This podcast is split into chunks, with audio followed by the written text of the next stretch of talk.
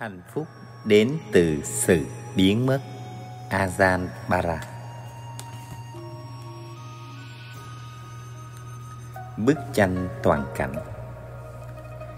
Dù bạn đang sống ở đâu Trong tu viện, nơi phố thị Hay trên một con đường yên tĩnh rợp bóng cây Kiểu gì bạn cũng phải nếm trải những vấn đề và những khó khăn vào lúc này hay lúc khác đây là bản chất của cuộc sống. Vì vậy, khi gặp vấn đề về sức khỏe, bạn không nên nói, thưa bác sĩ, có gì sai sai xảy đến với tôi? Tôi bị bệnh rồi. Mà nên nói, có điều đúng đắn xảy đến với tôi. Hôm nay tôi bị bệnh. Bản chất của cơ thể con người là thi thoảng sẽ bị bệnh. Thật hợp lẽ tự nhiên khi cơ thể nhiễm khuẩn và cần phải bùng phát. Đúng lúc bạn không ngờ tới. Rồi cũng rất tự nhiên, hệ thống nước nóng có lúc bị hư hỏng. Bản chất của cuộc sống là vậy. Cho dù chúng ta cố gắng đấu tranh nhằm tạo dựng cuộc sống êm ả hơn cho chính mình và cho người khác, thì cũng không thể chắc chắn điều đó sẽ xảy ra bất kỳ khi nào bạn trải qua đau đớn hay khó khăn, hãy luôn ghi nhớ một trong những ý nghĩ thâm sâu của từ bể khổ dukkha. Tức là đòi hỏi thế gian phải cho ta điều mà thế gian không bao giờ cho ta. Ta mong chờ và đòi hỏi những điều không thể từ thế gian. Ta xin có được một ngôi nhà hoàn hảo, một công việc toàn mỹ ta mong muốn có tất cả những thứ ta cực lực làm việc để xây nên. Ta muốn sắp đặt công việc thật hoàn hảo vào đúng thời điểm. Nhưng đấy không phải là cách vận hành của vũ trụ. Nếu bạn đòi hỏi thứ mà thế gian không thể cung cấp cho bạn, thì bạn nên hiểu rằng bạn đang chuốc lấy bể khổ. Do vậy, cho dù bạn làm công việc của người trần tục hay là bạn là người tu hành, làm ơn, hãy chấp nhận rằng mọi sự vật hiện tượng đôi lúc cũng trục chặt, hư hỏng. Việc của bạn không phải là đòi hỏi thế gian thứ mà nó không thể cho bạn. Việc của bạn là quan sát. Việc của bạn không phải là cố sức thúc đẩy và dục giả thế gian, đi theo con đường như bạn muốn. Việc của bạn là hiểu, chấp nhận và buông đi. Càng chiến đấu chống lại cơ thể bạn, tâm trí bạn, gia đình bạn và thế gian, bạn sẽ càng gây ra thêm nhiều thiệt hại và càng phải nếm trải thêm sầu đau. Đôi lúc chỉ cần hiểu và đứng lùi lại, xác hỏi cuộc đời thường nhật, ta sẽ nhìn thấy bức tranh toàn cảnh. Rồi ta sẽ thấy chẳng có gì trục chặt với tu việt chẳng có gì trục chặt với chúng sinh, và chẳng có gì sai trái với thế gian ta hiểu rằng thế giới đi sai lệch là lẽ tự nhiên sầu khổ là khổ đế là một trong bốn chân lý cao thượng tứ diệu đế mà Phật Pháp truyền dạy. Ta làm việc, đấu tranh, cố gắng tận sức để vun đắp cho cuộc sống của mình tốt đẹp hơn. Nhưng rồi kiểu gì, tất cả những thứ ấy cũng sẽ hỏng hóc, sai lệch. Hiểu được bề khổ là động lực cho việc luyện tập hành thiện. Chân lý đầu tiên trong Phật Pháp đề cập tới bề khổ. Thiên đình, trầm ngâm, lặng nhìn sau khổ là một phần quan trọng trong việc tu tập giáo lý nhà Phật ta không thể kiểm soát sầu khổ, mà thật ra ta nên cố hiểu nó bằng cách điều tra những nhân của nó. Đó là điểm mấu chốt cho việc luyện tập hành thiền mà quyển sách này hướng tới, cũng là điều quan trọng trong thực tại. Cuộc sống thường nhật của chúng ta, bởi vì loài người chúng ta mỗi khi nếm trải sầu khổ hoặc phạm lỗi lầm. Đều cố gắng chạy trốn khỏi nó và cố thay đổi nó. Chúng ta đổ lỗi cho cỗ máy bị hư, nhưng bản chất tự nhiên của cỗ máy là hư. Sự vật hiện tượng bị hư hỏng trục chặt. Còn chúng ta thì sầu khổ.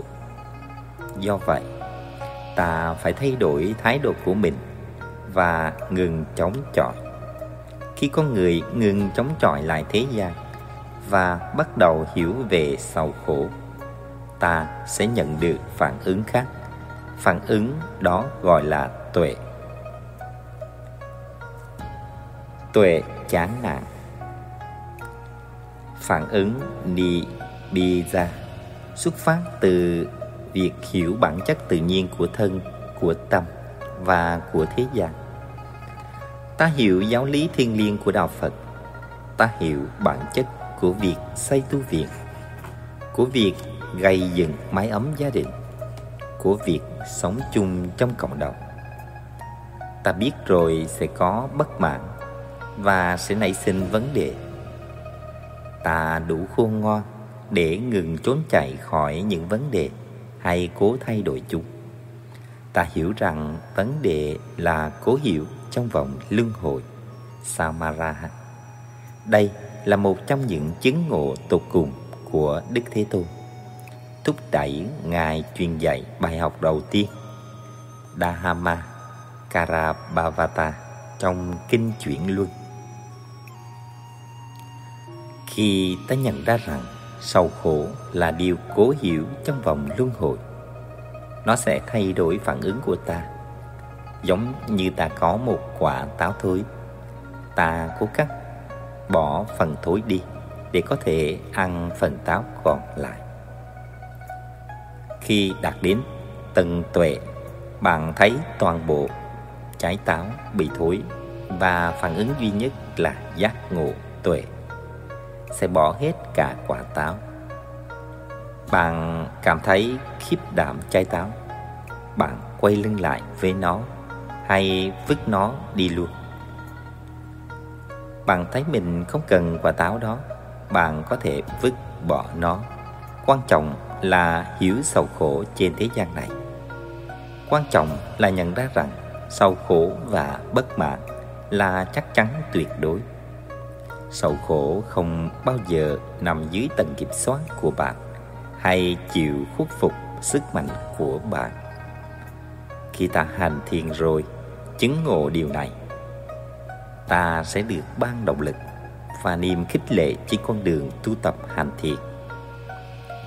Như được thuyết giảng trong kinh chuyển pháp luân, khi đức phật chứng kiến chúng sinh già đi, lâm bệnh rồi chết, bấy nhiêu cũng đủ để thúc đẩy ngài xuất gia, đi tìm giải pháp diệt trừ sầu khổ. Ngài nhận ra sắc thân tứ đại của chính ngài không chỉ già yếu, bệnh tật rồi chết, mà còn vượt xa hơn thế. Nhận thức đó tiếp cho ngài động lực lên đường, tìm phương cách hóa giải những kiếp nạn này. Từng cái trong ba kiếp nạn, lão, bệnh tử đều cố hiểu cho chúng sinh. Đây là những thứ chờ đợi ta trong tương lai đó là điều chắc chắn xảy đến. Ta sẽ già đi, sẽ mắc bệnh, rồi sẽ chết. Ta không thể làm gì để chống chọi lại điều đó. Đây là sự thật về sự hiện hữu, sự tồn tại của bạn, của toàn thể loài người, cũng như muôn loài khác. Mọi sự vật hiện tượng đều già nua, rồi rã và chết mọi thứ đều trục chặt và hư hỏng. Đức phật đủ thông tuệ để biết rằng ngay cả bản thân ngài, cho dù hội tụ những phẩm chất tinh túy và tinh thần thông tuệ, ngài không thể tránh khỏi được sầu khổ. Vậy nên ta cần phản ứng khác đi, hiểu thấu về bể khổ. Thoát ly trong kinh chuyện phát luân có răng dạy, phải hiểu thấu chân lý cao thượng thứ nhất là khổ đế. Chân lý về sự khổ đau. Nói cách khác, đừng cố vượt qua sầu khổ. Đừng cố thay đổi nó. Đừng cố làm cho nó tốt hơn và cũng đừng có trốn chạy khỏi nó. Mà ta phải nên hiểu nó những thời khắc gian khó là cơ hội tuyệt vời để ngồi xuống và đối mặt với sầu khổ. Để hiểu rõ nó và đừng chọn cách dễ dãi là chạy trốn khỏi nó. Bản chất của loài người là bất cứ khi nào sầu khổ hay gặp khó khăn chắc chở chúng ta có ngay lối thoát cho mình. Xem phim, lướt internet, đọc sách tán gẫu, uống trà hay cà phê, hoặc chỉ đơn thuần là đi lang thang. Thực chất, chúng ta đang bước ra khỏi cái gì? Chúng ta hòa mình vào những trò vui để làm gì? Đó là phản xạ theo thói quen của chúng ta trước những đau khổ tệ hại. Và trước những thứ khiến ta không hài lòng nếu bạn thực sự muốn đi đến nơi nào đó, đến tu viện hay bất kỳ nơi nào khác, để trở thành người có trí tuệ và tự do, đức phật dạy bạn nên hiểu về sầu khổ. Khi nghiên cứu tỉ mỉ, bạn sẽ nhận ra rằng tất cả loài vật đều phải nếm trải sầu bi trong kệ Theregala có một tích chuyện rất nổi tiếng về bà Kisago. Chuyện kể về phương cách của Đức Thế Tôn nhằm lấy chuyển cho bà Kisago thoát khỏi nỗi sầu bi sau cái chết của con trai bà.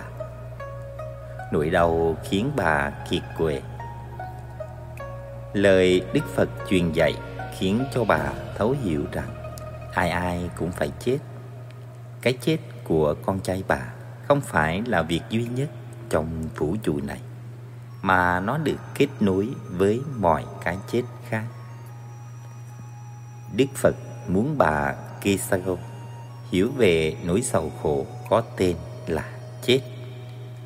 Chết là tự nhiên, chết là một sớ sợi trong vòng luân hồi. Chết hiện hữu ở muôn nơi, ta không thể thoát khỏi nó. Do vậy, thay vì cố bôi xóa nỗi đau bằng việc cầu xin cho đứa con sống lại, Đức Phật dạy bà Kisago hiểu tính phổ quát của kiếp nạn này. Khi ta hiểu, ta không chỉ chấp nhận sự vật hiện tượng, bởi vì nhiều đó chưa đủ.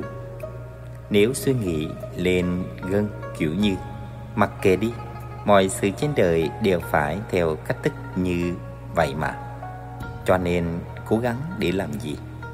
không phải là phản ứng đúng khi thật sự hiểu kiếp nạn sầu khổ chúng ta đang nếm trải cái gì cuộc đời thực sự là cái gì thì chỉ có duy nhất một phản ứng tự nhiên bất kỳ điều gì xảy đến, đừng cố chạy trốn, mà chúng ta đừng chấp nhận buông xuôi hoàn toàn đó chính là tuệ ni bi ra tuệ Nibija còn có nghĩa là giải thoát. Ta quay lưng khỏi điều ta gọi là đời sống. Cố thay đổi sự vật hiện tượng chỉ càng khiến ta dính dáng nhiều hơn với cuộc đời. Trong khi chấp nhận sự đời, cũng giữ ta liên quan. Giải thoát là phản ứng đúng. Giải thoát tức là bạn để mặc sự vật hiện tượng đó Bạn không quan tâm hay lo lắng về chúng Bạn chỉ ngồi đó và bạn không tham gia vào sự việc mình đang nếm trải Bằng cách không dính dáng đến điều mình đang trải qua Bạn đứng lùi xa đời sống Gần như là phất lờ nó Kiểu phất lờ khiến cho sự vật biến mất khi đọc Sutta, những lời răng dạy của Đức Phật. Bạn biết rằng Đức Phật với lòng chắc ăn đã biết cách rút lui khỏi con người. Đôi lúc con người chúng ta xa vào những chuyện trò bởi vì chúng ta chẳng biết làm gì hơn. Tôi không thích cái kiểu ngồi vòng tròn rồi trả lời những thắc mắc hết giờ này sang giờ khác với chánh pháp giáo huấn cốt lõi của đạo phật, nhất là trong quá trình quy ẩn tu tập hành thiền trong bất kể trường hợp nào, chỉ đặt câu hỏi thôi bạn sẽ không thể nhận được câu trả lời xác đáng về pháp thật sự bạn chỉ có câu trả lời đúng nghĩa bằng cách ngồi tĩnh lại và ngừng suy nghĩ chứ không phải bằng cách thúc ép suy tư. Do vậy, khi ai đó đặt câu hỏi cho tôi, tôi cố trả lời càng nhanh gọn càng tốt. Bằng cách đó, tôi cố giúp mọi người thoát khỏi chuyện trò và hỏi đáp. Bạn nên buông bỏ những thứ trên đời bằng cách tương tự. Tại sao phải vướng lụy vào những thứ này? Hãy nhìn vào chúng và nhận ra chúng chỉ gây sầu khổ cho bạn. Chúng làm bạn mệt mỏi và bực bội. Thông qua tuệ chán nản, đi bisa, tầm quan trọng của thế giới, vật chất thuộc về các giác quan sẽ mờ dần đi.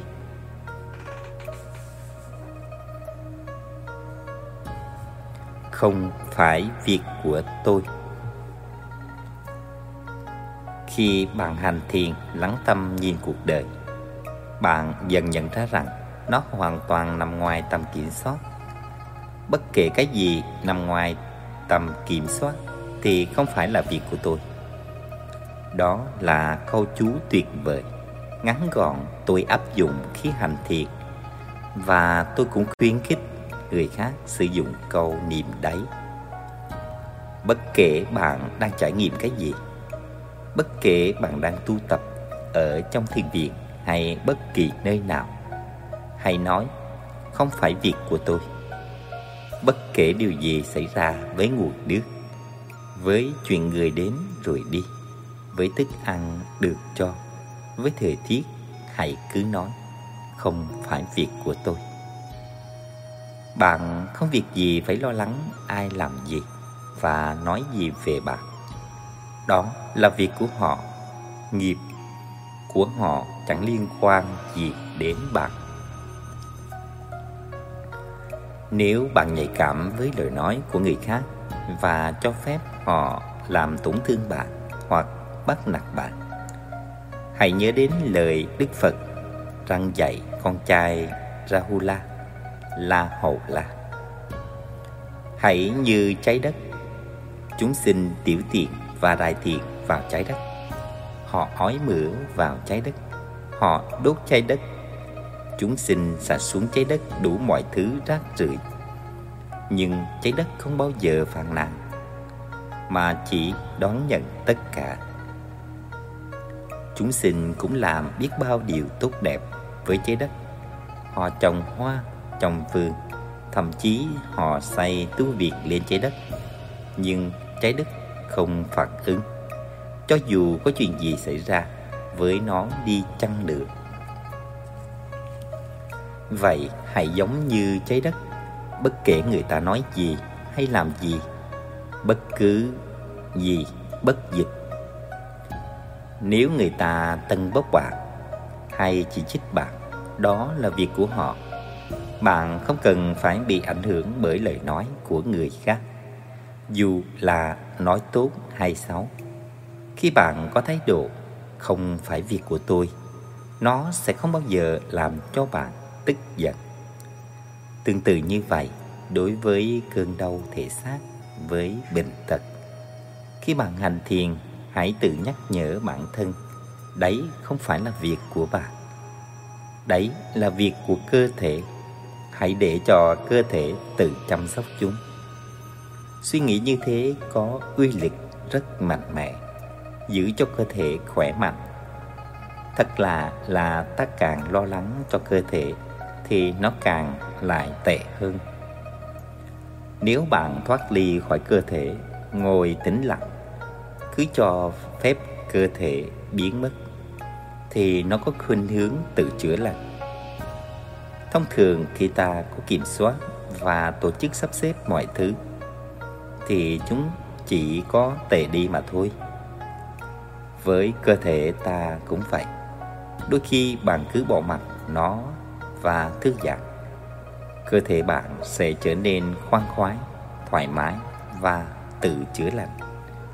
Vì vậy hãy buông xuống và quên nó đi. Tôi biết nhiều vị chân tu có thể khiến cho bệnh tật biến mất qua y lực của hành thiền.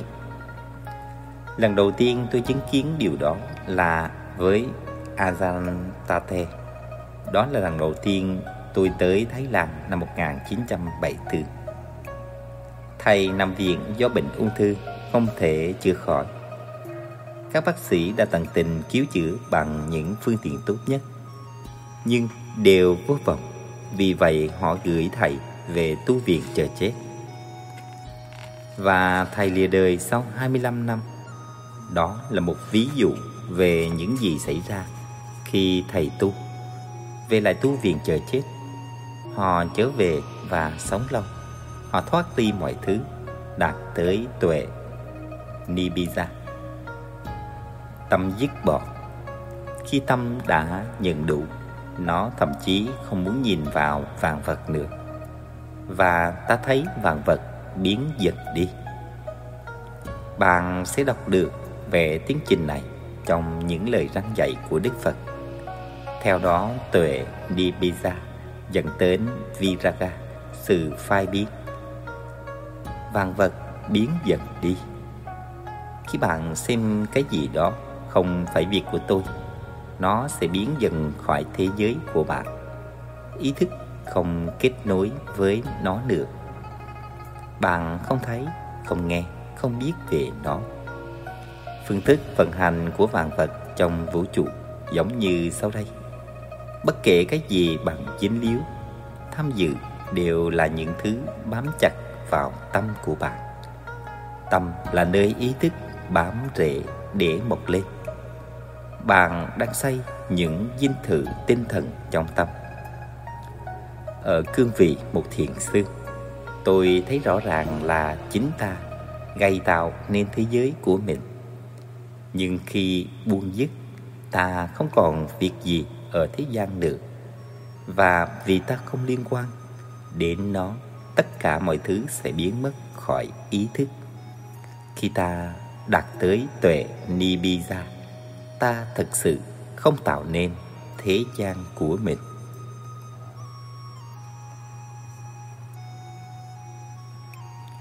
Giải quyết vấn đề gian khổ.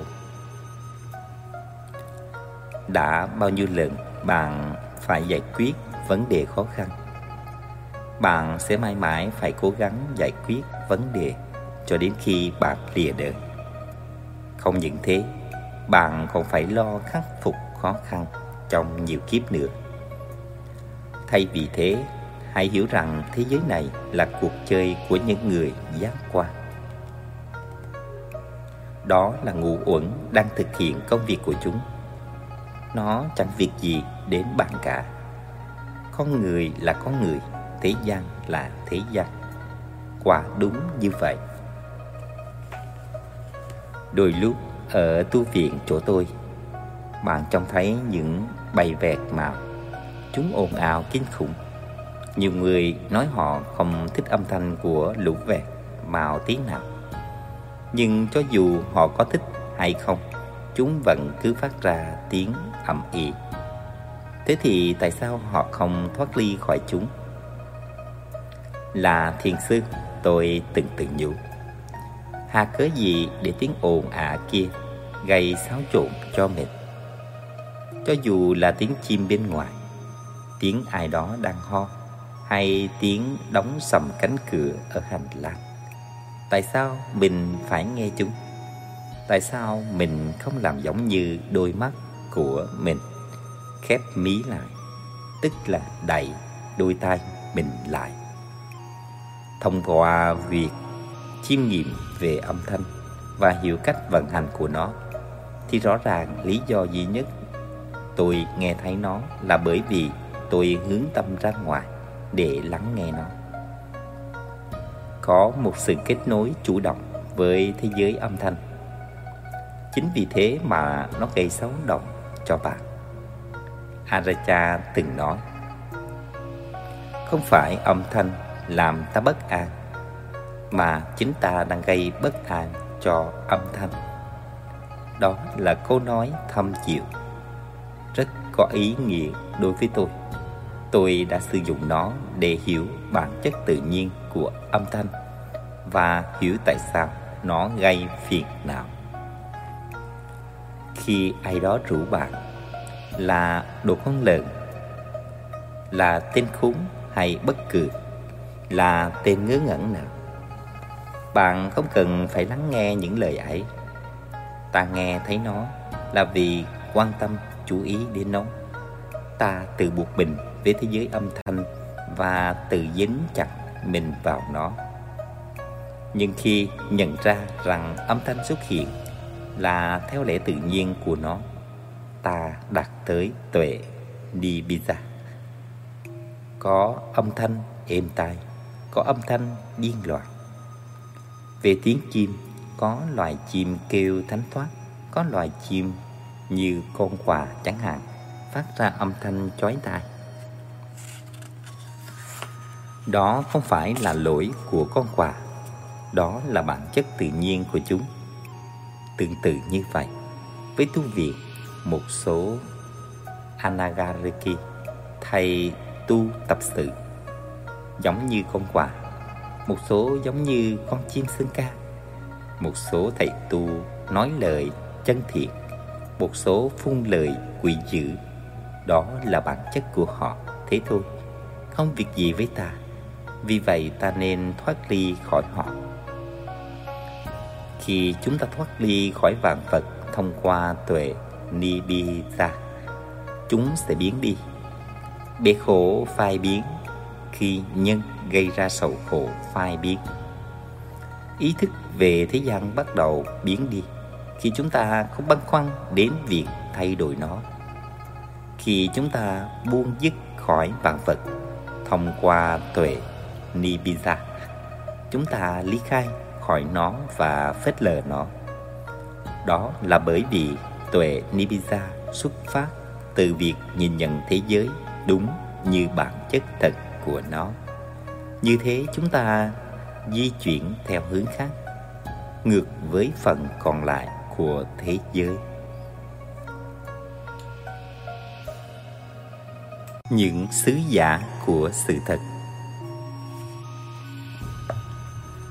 Một cách nhìn khác về sự thoát ly thế giới là nhìn nhận nó như là một chuyển động vào tâm. Chốn tinh lặng nội tại. Đôi lúc bạn muốn nhìn xem thế giới của gia đình mình, thế giới của bạn bè mình như thế nào. Thậm chí bạn muốn xem thế giới phật giáo ra sao. Khi ấy bạn đang thoát khỏi tâm, nghĩa là tự lôi kéo bản thân ra khỏi tĩnh lặng của bạn. Bạn có thể cảm nhận được sự căng níu đó có người chúng ta sẽ bị căng níu như thế suốt đời. Vậy bạn đã từng bị níu kéo như thế chưa?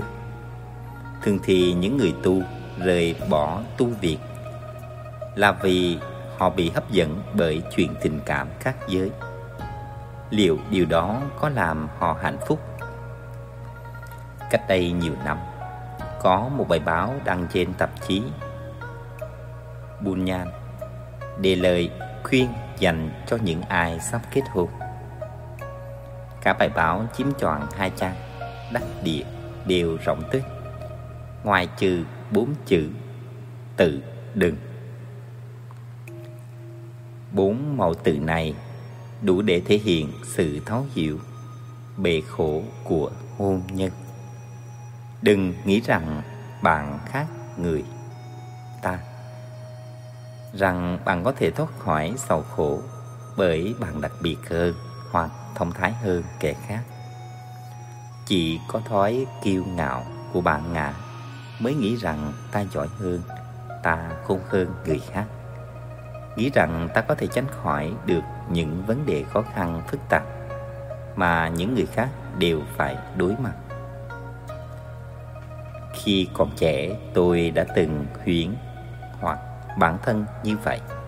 Tôi học cách ngăn không cho nó khó khăn, tóm bắt được mình bằng cách lần mò tới cùng tính logic của chúng.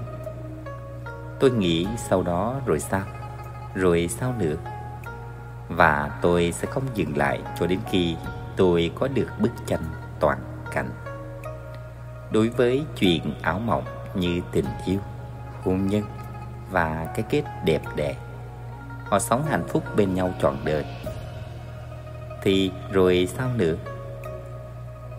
Bóc gột hết niềm vui, bởi vì sau đó rồi sao? Sẽ chỉ là hư vô vô sắc. Không còn sự tươi sáng, không còn niềm vui hay hạnh phúc nữa. Bởi vì sau đó rồi sao? Có thể là bất kỳ cái gì mà bất kỳ ai cũng có thể trải qua.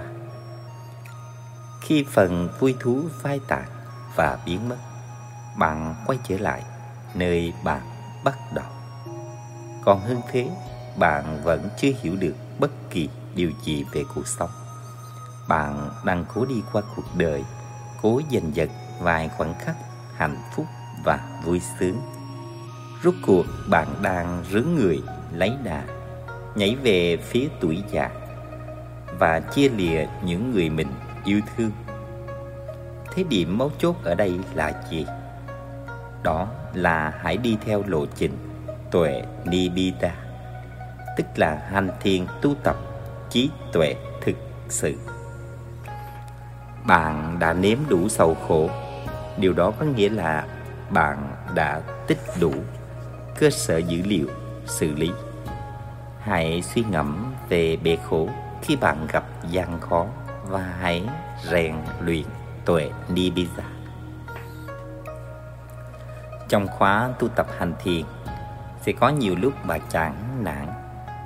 Nếu bạn cảm thấy nhức chân căng hoặc bạn ngồi đó mà chẳng biết làm gì, bạn không muốn tọa thiền, không muốn đi thiền, không muốn đọc sách, bạn chán rủ rượi. Đó là lúc bạn cần tìm hiểu về sự chán nản. Nếu bạn tìm hiểu sự sầu khổ, bạn sẽ không tận dụng hết từng khoảnh khắc của khóa thiệt. Bạn cũng không khám phá và trau dồi tính cách cá nhân của bạn. Việc rèn tâm không nằm ở sự kiểm soát vạn vật, mà nằm ở sự thông hiểu chúng. Hãy xem những khó khăn và thất vọng như là các Deraduta, sứ giả sự thật, đến để dạy ta giáo huấn Dhamma, Đại sư Aracha hay gọi những sứ giả này là Kurupa Aja, những bậc tôn sư. Những bậc tôn sư này không sống trong tu viện lớn. Đó là những Kurupa Aja trong tưởng tượng những bậc tôn sư thực sự ở trong chính mái nhà của bạn. Khi bạn tỉnh giấc lúc sáng sớm, nhưng lại mệt đến độ không muốn cất bình ra khỏi giường. Những bậc tương sư sẽ có mặt ngay tại nơi bạn ngồi thiền rất lâu mà chẳng đi được tới đâu. Những bậc tôn sư thật sự sẽ hiền hiểu trong lúc bạn nhập thiền nhưng lại cứ đắn đo, tự hỏi còn lại bao nhiêu ngày nữa thì hết khóa tu.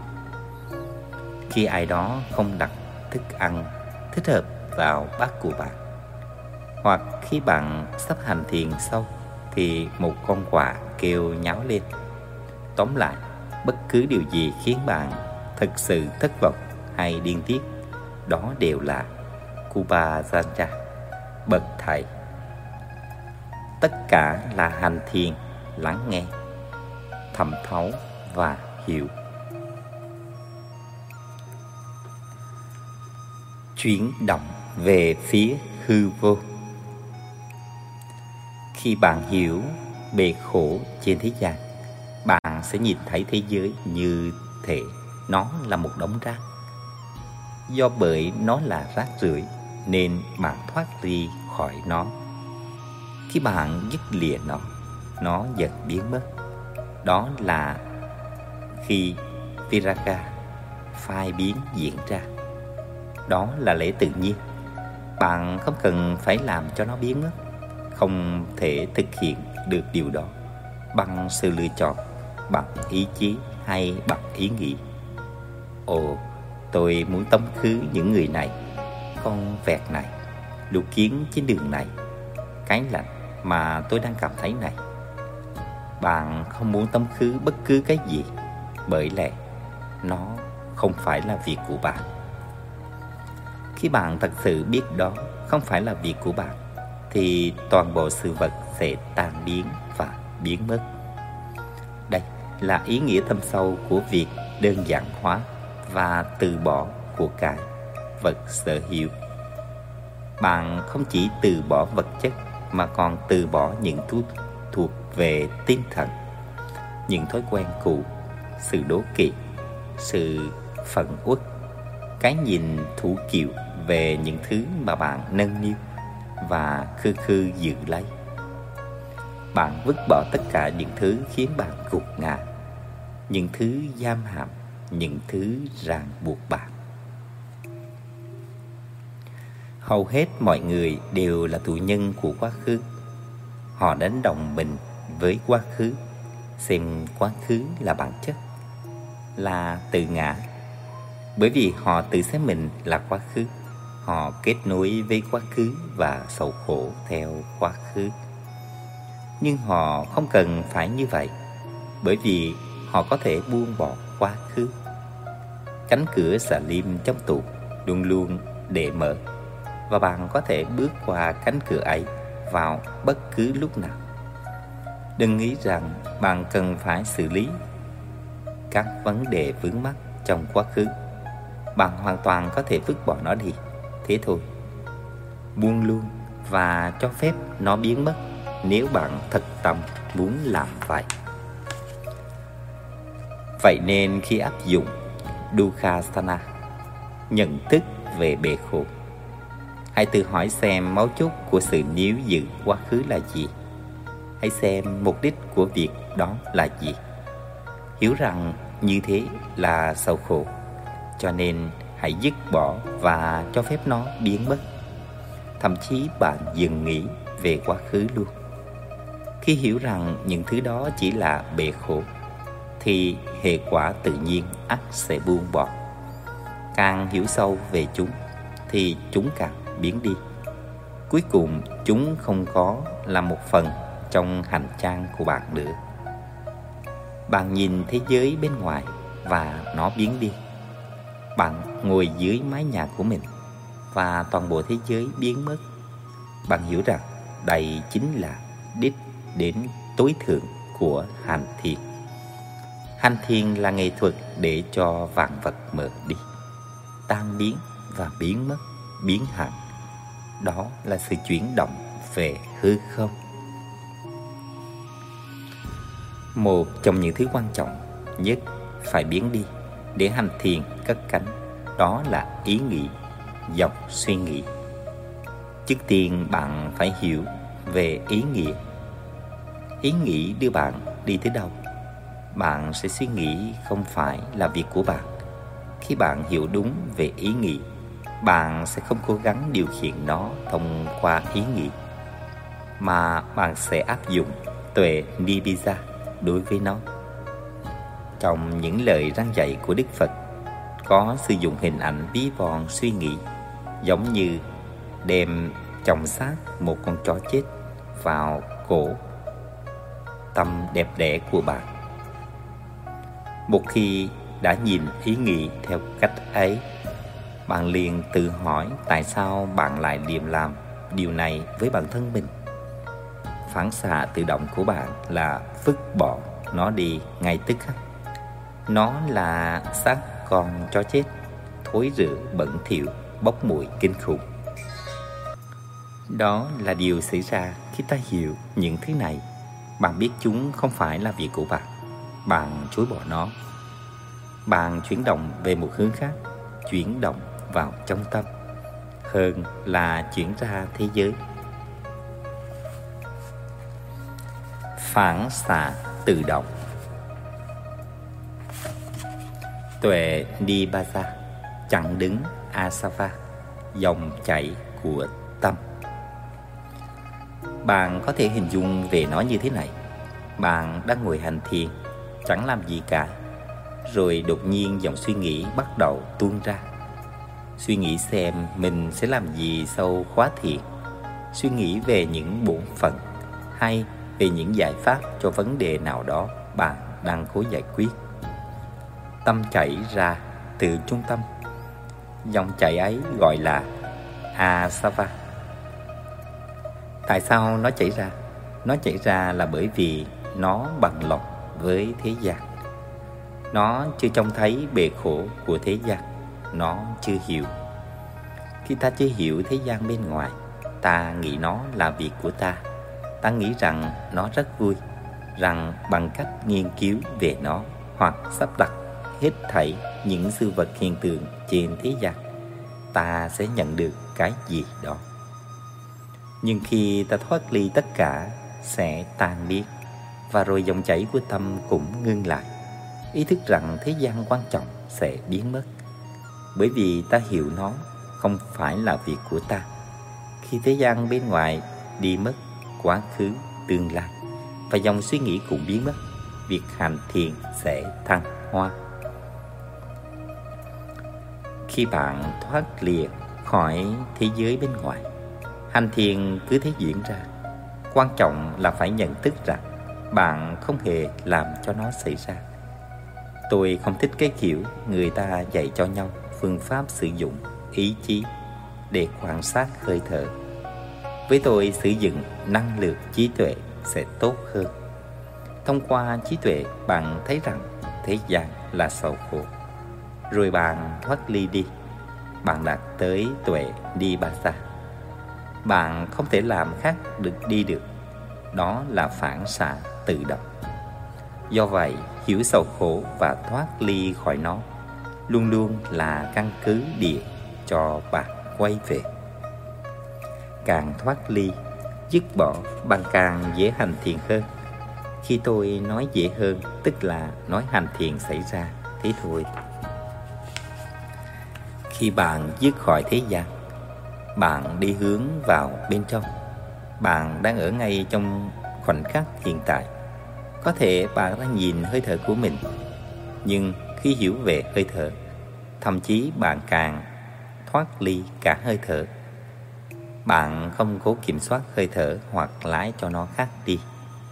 Hơi thở tuôn vào rồi tuôn ra, tất cả tự động diễn ra. Bạn nhận ra hết thở không? Phải là việc của mình. Bạn đưa tuệ Nidisa về phía hơi thở và nó biến tan theo Đức Phật quan sát hơi thở, là thuộc về thân thiện, lắng lọc cơ thể. Vì vậy, khi bạn thấy hơi thở chẳng liên quan gì đến mình và bạn thoát đi khỏi nó, thì nó chỉ là tàn dư của thể xác.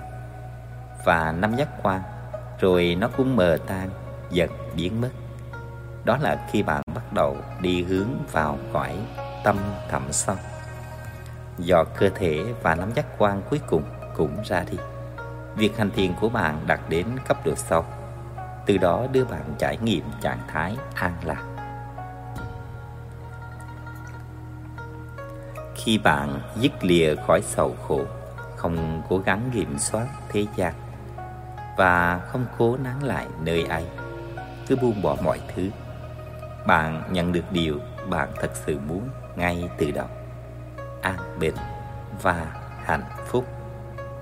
Tại sao loài người phải tranh đấu với thế gian để theo đuổi hạnh phúc? Hay bạn nghĩ rằng hãy cứ đi cùng với thế gian là nó sẽ làm cho bạn hạnh phúc? Không đâu. Ràng buộc với thế gian chỉ khiến bạn chán chường và buồn khổ, đôi khi trầm cảm. Bạn thấy nó thật tẻ nhạt, duy nhất con đường dẫn tới tuệ nibbana mới đưa bạn tới hạnh phúc tự tâm, đúng nghĩa. Bạn tĩnh tại và an lạc bởi vì quá nhiều thứ đã biến mất. Chỉ khi đạt đến cấp độ ấy, bạn mới cảm nhận đầy đủ rằng chung quy tất cả chỉ là bể khổ. Năm giác quan đang chịu sầu đau thế gian này đang chịu sầu đau. Lời nói và suy nghĩ đang chịu sầu đau. Những tu viện đang chịu sầu đau. Mưa đang chịu sầu đau.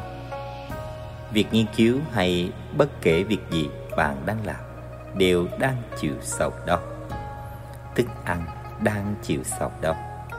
Văn phật đang chịu sầu đau. Khi bạn thoát ly và hướng vào bên trong bạn tới được nơi mà ma vương, không thể tiếp cận. Bạn sẽ tự do thoát khỏi bể khổ một cách phi diệu. Đây là phương pháp tiếp cận những trạng thái hành thiền ở cấp độ sau, gọi là định. Sihana bạn chức lìa thế gian. Bạn không bị buộc vào định Sihana khi bạn thoát ly khỏi suy nghĩ, thoát ly thế gian và thể xác, các trạng thái định Jihana cứ thế diễn ra. Lại thêm một phản ứng tự động nữa, và nó xảy ra khi bạn hiểu rằng tất cả mọi thứ đều không phải là việc của bạn.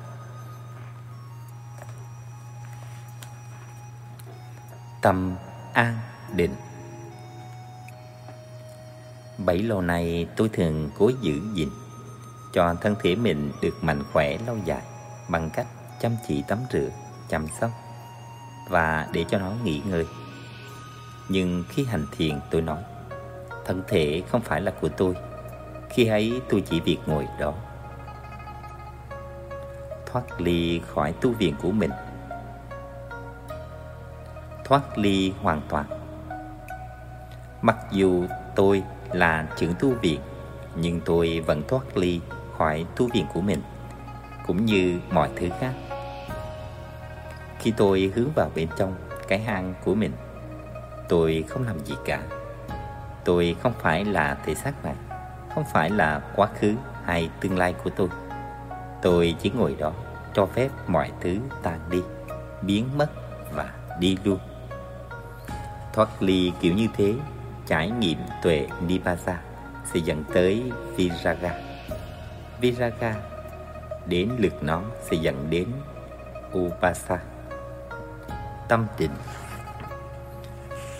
Tĩnh tại an lạc. Thật là ví dụ khi ta được nếm trải cảm giác tâm an định thực sự.